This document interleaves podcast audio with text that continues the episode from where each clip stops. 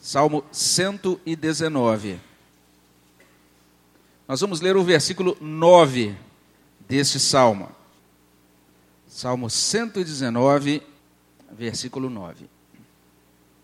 Se você encontrou, por gentileza, vamos ler juntos, vamos ler todos juntos esse versículo bem conhecido da palavra de Deus.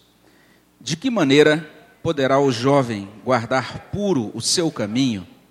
Observando segundo a tua palavra. Vamos orar ao nosso Deus? Senhor, muito obrigado, porque temos esse privilégio de nos reunir, de entoar louvores ao Senhor. Nos aproximamos da tua, do Senhor, da tua presença, nos achegamos, movidos, ó Deus, pela promessa, pelas verdades do teu evangelho. Fazemos isso, ó Deus, por causa de Cristo, nosso redentor. E é somente, ó Deus, cobertos pelo sangue de Cristo, pela justiça dele, que nós nos dirigimos ao Senhor, chamando-o de Pai e pedindo ao Senhor, ó Deus, que fale aos nossos corações. Entendendo que esta palavra, Senhor Deus, agora ela pode ser compreendida, acolhida, Senhor Deus, quando o teu Espírito ilumina o nosso entendimento. Pedimos, ó Deus, que teu Espírito esteja produzindo esta obra agora, ó Pai ministrando aos nossos corações, lançando luz sobre as verdades da tua palavra, Senhor Deus, e fazendo com que essa luz inunde o nosso coração. E, ó Deus, que ela espante, que ela retire de nós toda treva, toda confusão, e que ela nos conduza, Senhor Deus, para a vida eterna, para a comunhão com o Senhor por meio de Cristo, ó Pai. Ó Deus, que ela dissipe as nossas dúvidas e que ela também nos conduza, Senhor Deus, docemente para o teu redil, como ovelhas do teu rebanho, Senhor. Abençoa, Senhor Deus, cada coração, cada pessoa aqui presente. Abençoa, Senhor Deus, esse momento também em que as crianças estão recebendo a tua palavra. Esteja conosco. É o que pedimos, ó Deus, no nome de Jesus. Amém, Senhor. A gente normalmente faz essas piadinhas gospel, né? Hoje o sermão é sobre Salmo 119. E hoje é mesmo. Salmo 119 é um salmo todo especial é o salmo mais longo de toda a Bíblia. Ele consta nessa última parte do livro de Salmos. O livro de Salmos ele é dividido em cinco partes e o Salmo 119 ele consta aí nessa quinta parte e ele é maravilhoso de diversas maneiras. É um salmo que vale a pena você ler, você estudar. Talvez você que já tenha ouvido tanto falar sobre o Salmo 119 e às vezes a gente exatamente nessa cultura, especialmente a cultura evangélica, que sempre faz gracejos né, com o tamanho, com a extensão do Salmo 119. E muita gente faz esses gracejos, mas nunca parou para ler o Salmo 119 inteiro. Então fica aí esse convite para você ler o Salmo 119 inteiro. A vontade era pregá-lo inteiro nessa noite, mas como a gente tem que sair daqui antes das três da manhã de segunda-feira, então não vai dar. Nós vamos nos concentrar apenas no versículo 9 mesmo. E que salmo maravilhoso! Maravilhoso pela estrutura dele.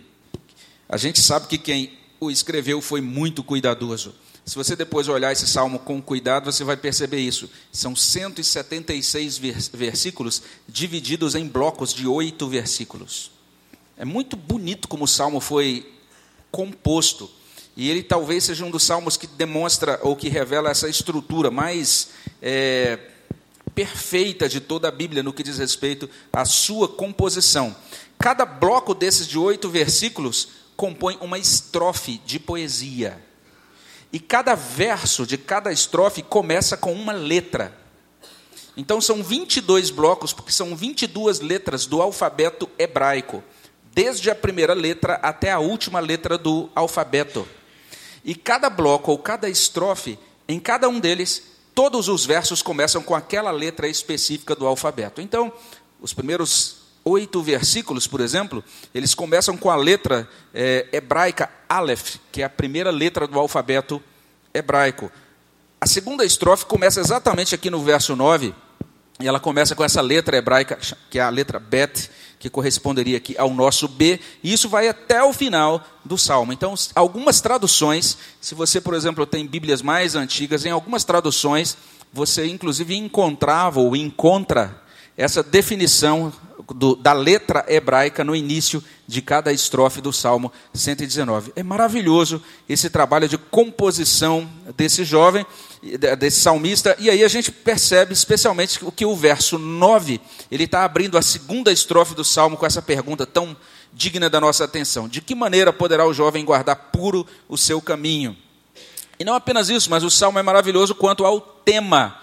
Ele já tem essa estrutura que é muito interessante, muito bem feita, mas também o tema do salmo. Nesse salmo, esse poeta sagrado ele está expondo, ele está falando sobre essa origem divina, sobre esse poder e essa suficiência da palavra de Deus. Então, é o grande salmo que de enaltecimento que traz essa, essa, essa série de afirmações é sobre a própria palavra de Deus, e a gente vai encontrar aqui um servo de Deus que o tempo todo está se posicionando, está se colocando diante do Senhor, com o desejo de conhecer, de desfrutar e de viver, de praticar essa palavra de Deus.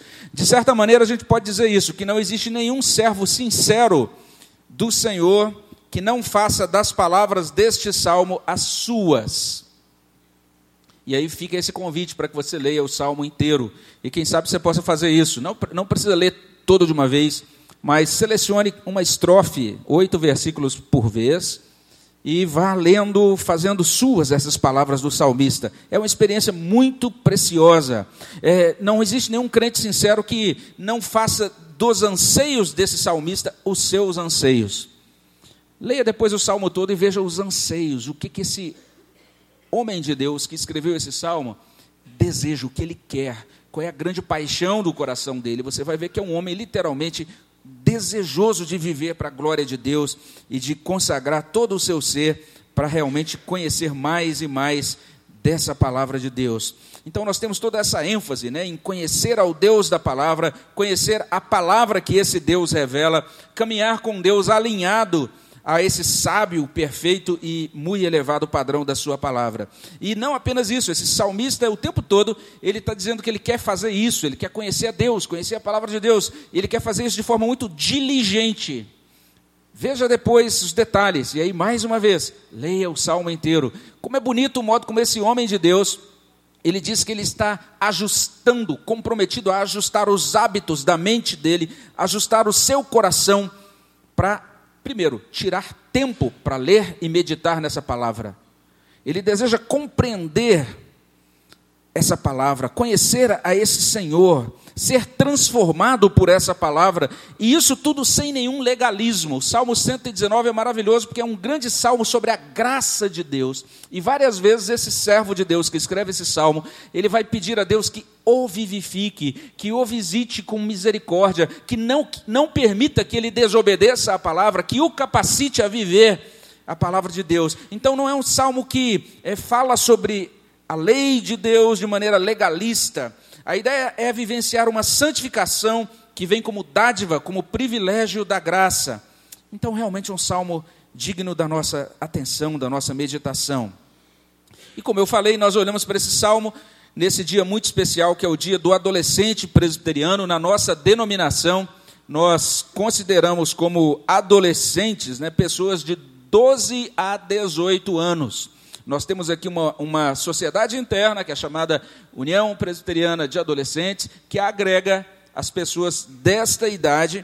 Elas participam então desta sociedade interna e realizam as suas diversas atividades. Agora mesmo, como eu, como eu falei, nesse último final de semana, participaram de um acampamento na nossa chácara. Um pouco mais de 100 pessoas participaram desse acampamento lá.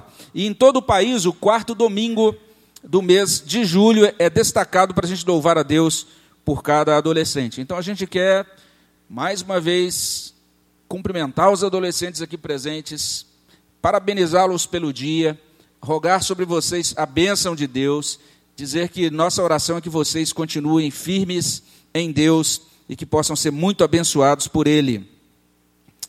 Nessa manhã, nós abrimos a Bíblia em Eclesiastes, capítulo 11, 9 e 10. E nós falamos sobre Eclesiastes e, norteados por Eclesiastes, a gente analisou uma série da Netflix que fala sobre adolescentes, né? a chamada, a, a série que a gente traduziria como 13 razões por quê.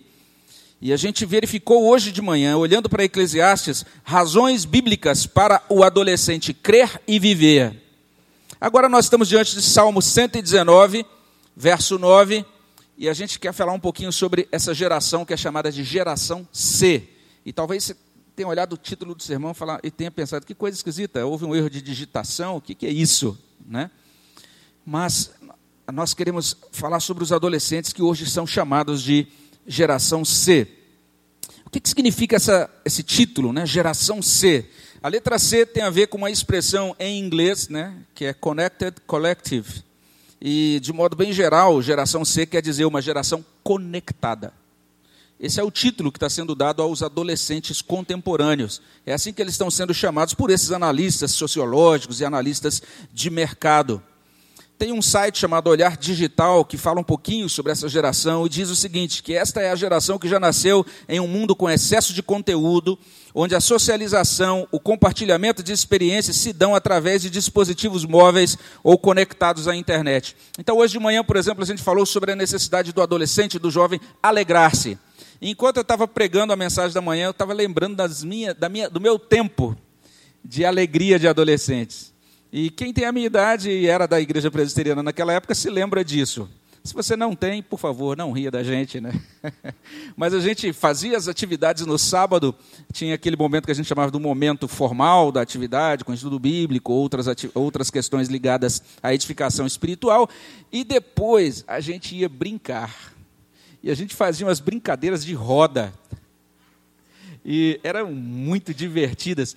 A gente, hoje os adolescentes estão todos preocupados com o corpo, né? E você vê os adolescentes dizendo: "Oh, minha barriga está doendo porque ele malhou tanto, tá ali trabalhando os gominhos". Mas na minha época, os, a, a, gente que era adolescente, a gente chegava em casa com a barriga doendo de rir. Era muito divertido ser adolescente cristão naquela época. Eram brincadeiras muito divertidas. A gente cantava muito e a gente brincava bastante.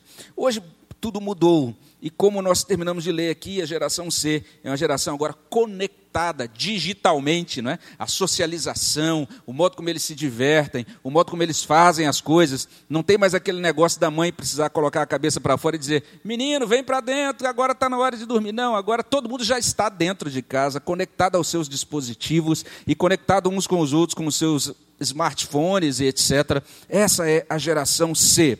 Ah, essa geração, como diz essa mesma, esse mesmo site, ela representa uma fatia populacional que é responsável por assistir a 27% dos vídeos online, constituir 27% dos visitantes de redes sociais, possuir 33% dos tablets, usar 39% dos smartphones e representar 23% dos telespectadores de televisão.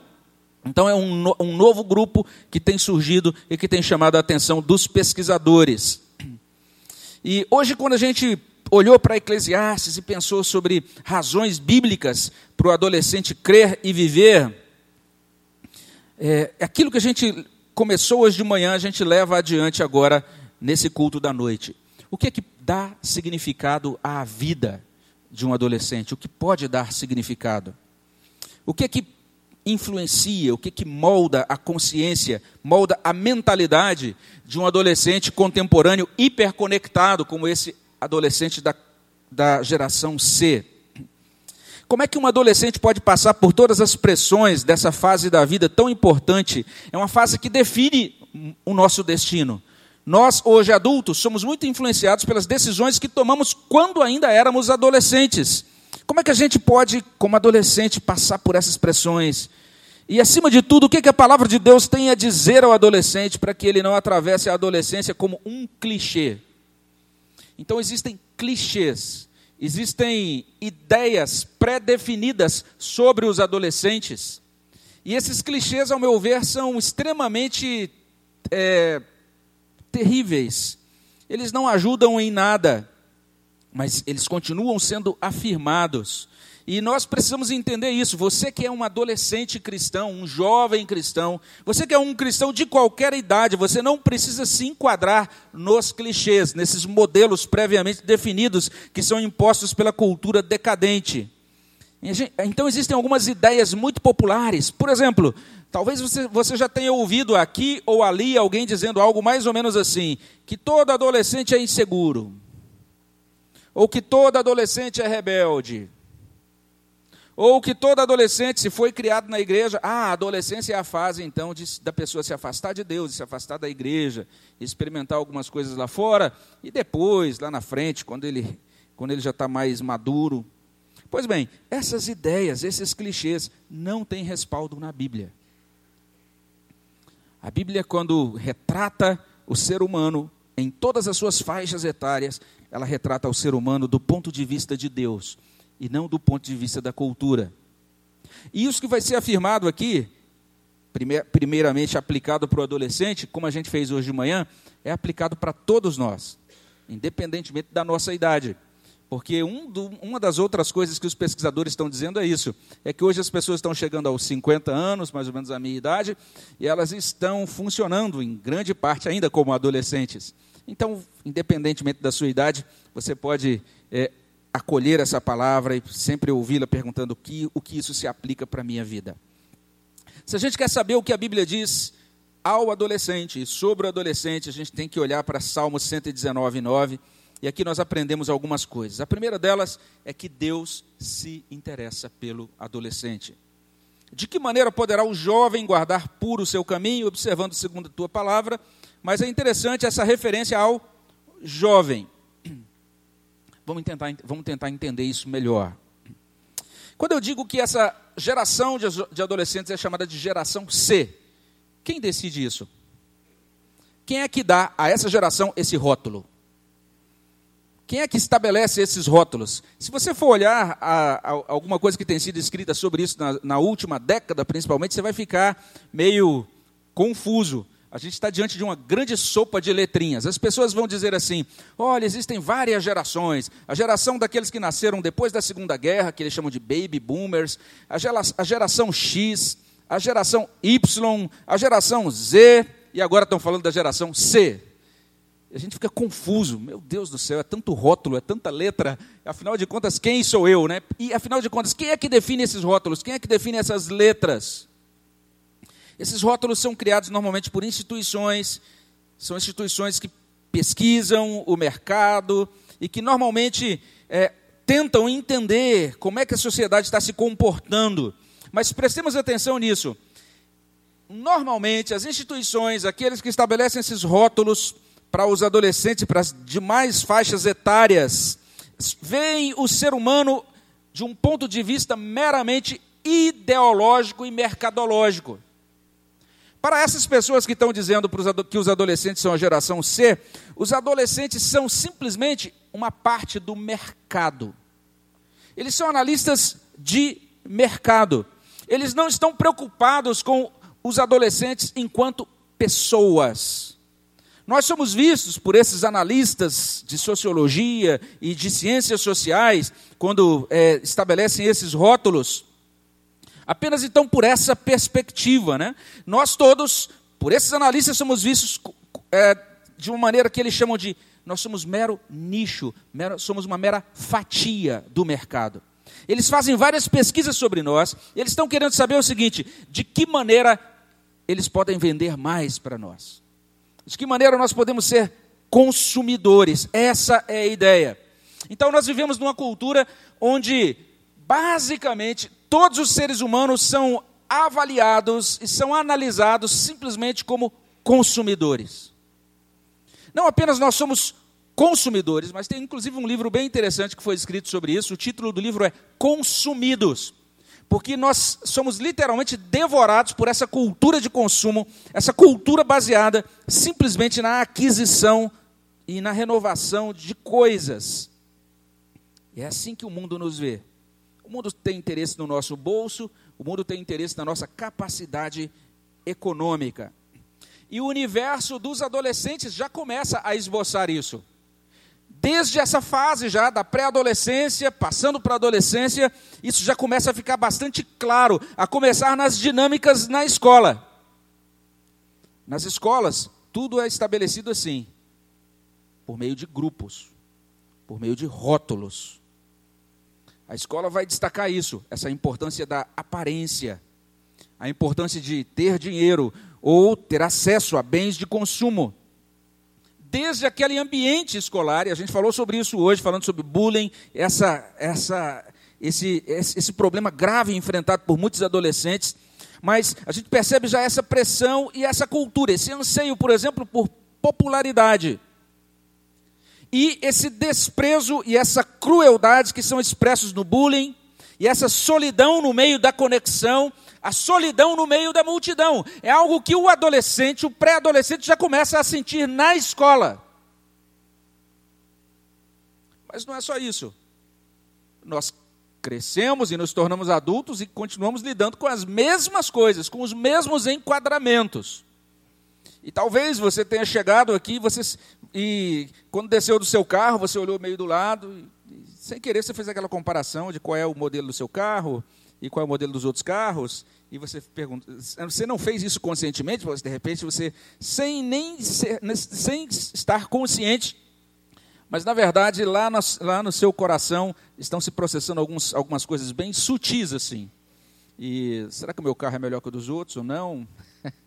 e enfim, porque a gente, mesmo chegando à idade adulta, a gente continua lidando com essas mesmas questões, que são questões ainda um tanto quanto adolescentes. Porque se a gente amadurece em Cristo, a gente percebe que essas questões não têm mais lugar.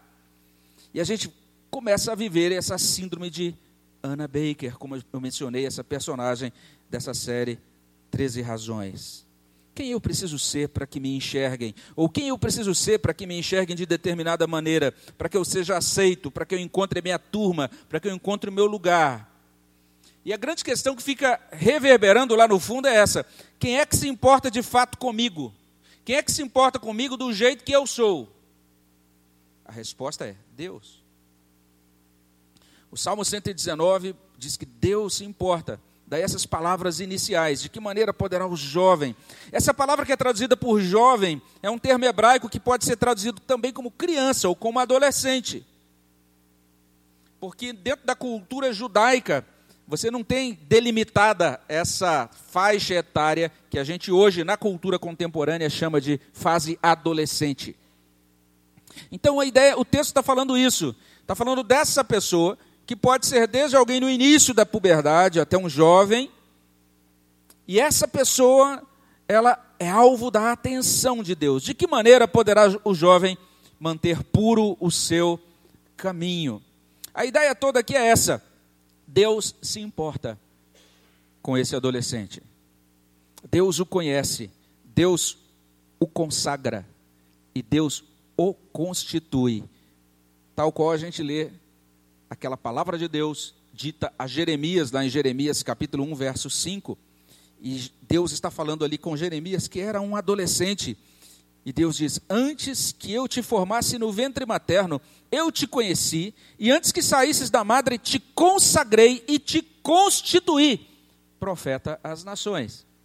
E se no caso de Jeremias ele foi constituído profeta, no nosso caso, Deus nos constituiu para fazermos aquilo que estamos fazendo ou que deveríamos fazer nessa nossa vida sobre essa terra. Cada um de nós está aqui para cumprir um propósito desse Deus. Deus nos conhece, então, desde antes de nascermos. Deus mesmo nos separou para Ele. E Deus mesmo tem um projeto, um propósito para realizar na nossa vida. É por isso que o texto está falando sobre o jovem. Perceba então como você vai encontrar várias vezes na Escritura Deus se dirigindo aos jovens, Deus falando aos jovens, Deus usando jovens e adolescentes. E é interessante quando nós olhamos para Jesus, Jesus, ele tem no Evangelho de Lucas o registro da sua primeira ação, a primeiro, o, o primeiro ato que ele toma, a primeira iniciativa que ele toma, vamos dizer assim, um tanto quanto independente dos seus pais terrenos, é quando ele se destaca dos seus pais, quando estes vão a Jerusalém participar das festas, e ele então vai para o templo, os seus pais já estão voltando para a sua cidade, tem que retornar, retornar para procurar Cristo, e lá está Cristo com 12 anos de idade, nesse início já de adolescência, naquela idade ele já estaria se inscrevendo para participar da UPA, e ele está ali na casa do pai, conversando com os doutores da lei. E ele tem plena consciência de quem ele é, então ele não se encaixa nesses clichês que dizem que o adolescente é inseguro, é alguém distante da vontade de Deus, nada disso. Cristo é esse exemplo de um adolescente que tem consciência de quem é. E nós podemos afirmar a partir dessa, desse primeiro ponto isso, que nós podemos afirmar com certeza de que nós somos conhecidos por Deus. Deus se importa com aqueles que pertencem a Ele. Deus se importa com cada ser humano e, de modo muito específico, esse interesse de Deus se aplica a cada adolescente e se aplica a todos nós. Para Deus, nós somos muito mais do que estatísticas. Deus não nos, vê, não nos vê como uma massa dizendo geração X ou Y. Ele nos vê mais como Bruno Mazete e Sandra, nos conhecendo por nome. É assim que ele interage conosco. E ele não quer nos rotular e muito menos interagir conosco para vender algo para nós, mas ele quer que nós o conheçamos e desfrutamos, desfrutemos da salvação que existe nele, que está disponível para nós por meio de Cristo. E desfrutando dessa salvação, a gente então desfrute também de vida, de alegria nele. Então, esse é o primeiro ponto, essa é a primeira observação que a gente pode fazer. O que, que a Bíblia diz ao adolescente? O que, que a Bíblia diz sobre o adolescente? Que Deus se interessa pelo adolescente. E isso que a Bíblia diz, diz a todos nós. Mas em segundo lugar, a gente pode afirmar também que Salmo 119, 9 nos ensina que Deus se interessa pela pureza do adolescente. E olha bem o que o texto diz: De que maneira poderá o jovem guardar puro o seu caminho? Ele se interessa por nós, e ele se interessa mesmo. Não é, não é um interesse superficial. A nova versão internacional traduz assim: como pode o jovem manter pura a sua conduta? Então perceba esse foco na pureza da conduta, pureza do caminho. O mundo foca o exterior, aquilo que eu falei. Os saldos de conta, as aparências, as coisas externas. Mas Deus está muito preocupado com a pureza do nosso caminho, a pureza da nossa conduta. Isso tem a ver com o nosso coração, com o nosso caráter.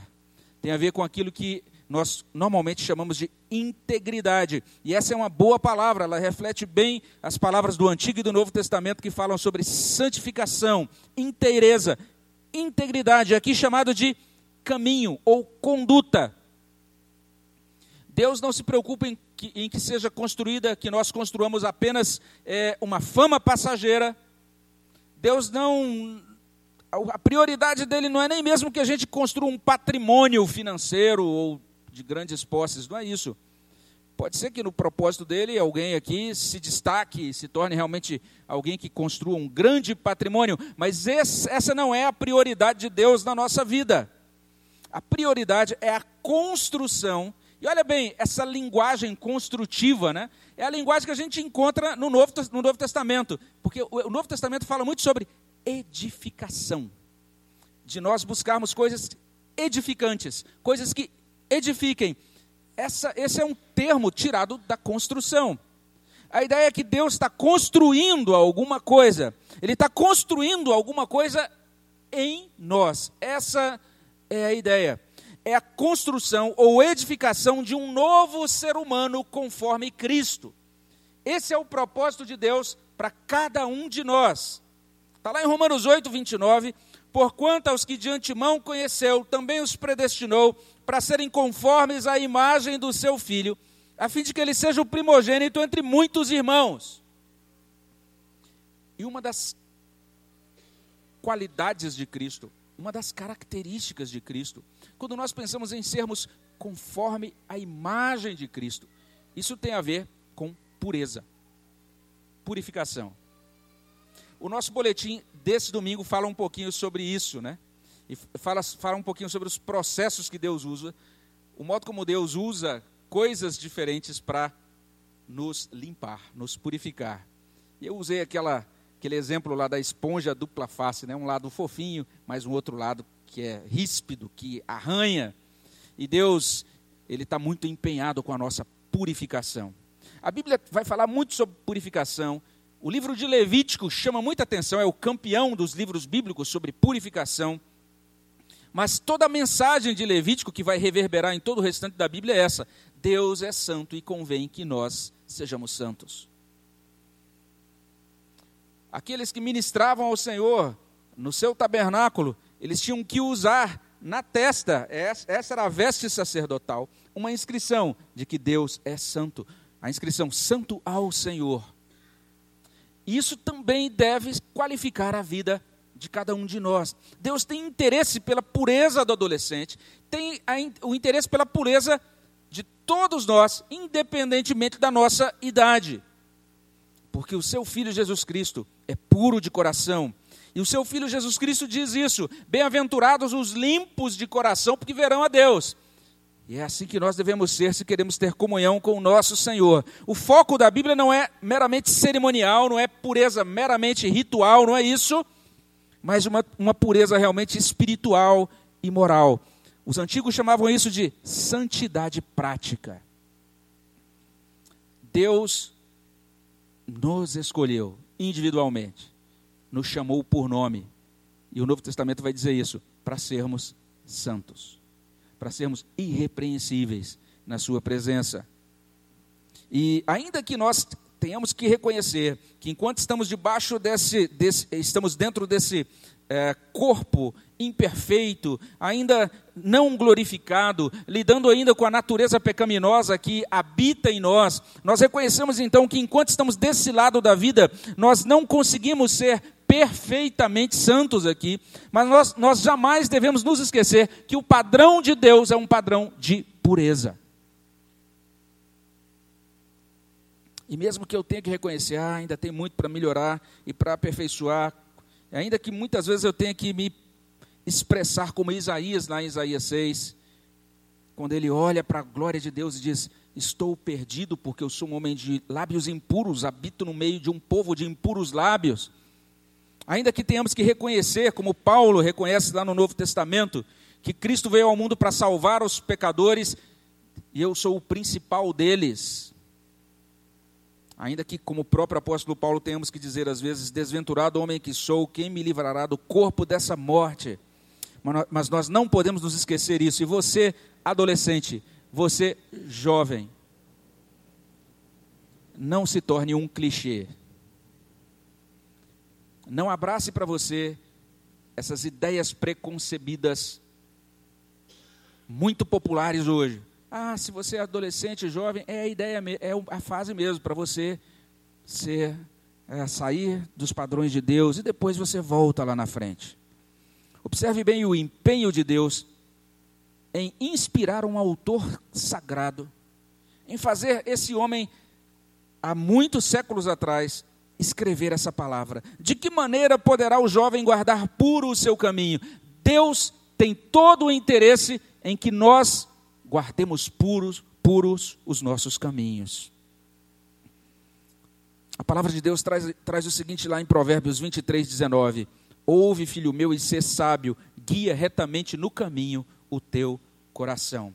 É assim que a gente mantém puro o caminho, ele tem que ser guiado retamente. A gente meditou também sobre o Salmo 19, ainda nesse mês, e lá no verso 14: As palavras dos meus lábios, o meditar do meu coração, sejam agradáveis na tua presença. Ou seja, quando Deus passa o seu raio-x, né, o seu, o seu aparelho de ressonância sobre nós, e vê tudo que está em nós, o ideal é que tudo seja agradável diante dele. Aquilo que falamos, mas também aquilo que pensamos, aquilo que consta no nosso coração. Deus se interessa por nós pela nossa pureza. Isso nos conduz à última afirmação. E a última afirmação, a partir desse Salmo 119, verso 9, é a seguinte: Observe bem que o salmo traz as seguintes palavras: De que maneira poderá, observe esse verbo poder, de que maneira poderá o jovem guardar puro o seu caminho? E em seguida, observando-o segundo a tua palavra. E a terceira afirmação é que Deus, ele concede poder e ele concede recursos espirituais ao adolescente. Isso que eu digo com relação ao adolescente se aplica a todos nós, independentemente da nossa idade. Porque o que o verso 9 está dizendo é que esse jovem, ele poderá guardar puro o seu caminho. De que maneira ele poderá? É interessante essa expressão do Salmo 119, 9. Spurgeon dizia isso da seguinte maneira: ele dizia que Deus ele nos concede graça para que nós sejamos o mais santos possíveis nessa vida. A possibilidade de santidade que nós podemos desfrutar aqui, Deus considerar essa, essa possibilidade para nós.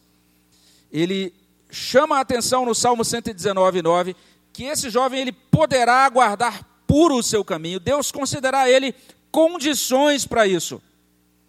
É lógico que o Novo Testamento nos ajuda a compreender que em nós mesmos não há condição de sermos santos. Em nós mesmos nós não temos nenhum recurso, nenhuma possibilidade de guardarmos a palavra de Deus.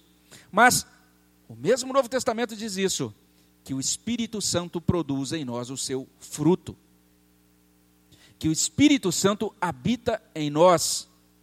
Que se cumpre em nós a promessa do pacto, aquela promessa que consta lá em Jeremias 31 e em Ezequiel capítulo 36, que nos últimos tempos, com o ministério de Cristo, com o ministério do Salvador, Deus nos lavaria, nos purificaria de todas as nossas impurezas. E Deus colocaria no nosso coração a sua lei, tiraria o coração de pedra e colocaria um coração de carne.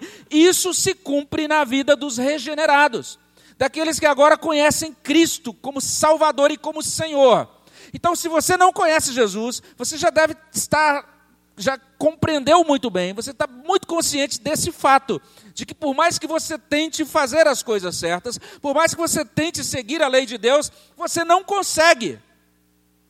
Mas se você conhece Cristo, agora, assim como a lei de Deus te conduziu a Cristo, você leu a lei, você percebeu que você não obedecia aos padrões de Deus, e que, nos termos dessa lei, você estava amaldiçoado, você era réu de morte, e essa lei conduziu você ao arrependimento. Essa lei fez com que você ansiasse pela redenção e pelo perdão dos pecados. Essa lei serviu de aio que te trouxe a Cristo.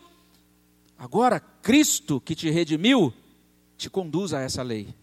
Para que você possa olhar para essa mesma lei e dizer: a lei do Senhor é perfeita e restaura a alma. O testemunho do Senhor é fiel e dá sabedoria aos simples.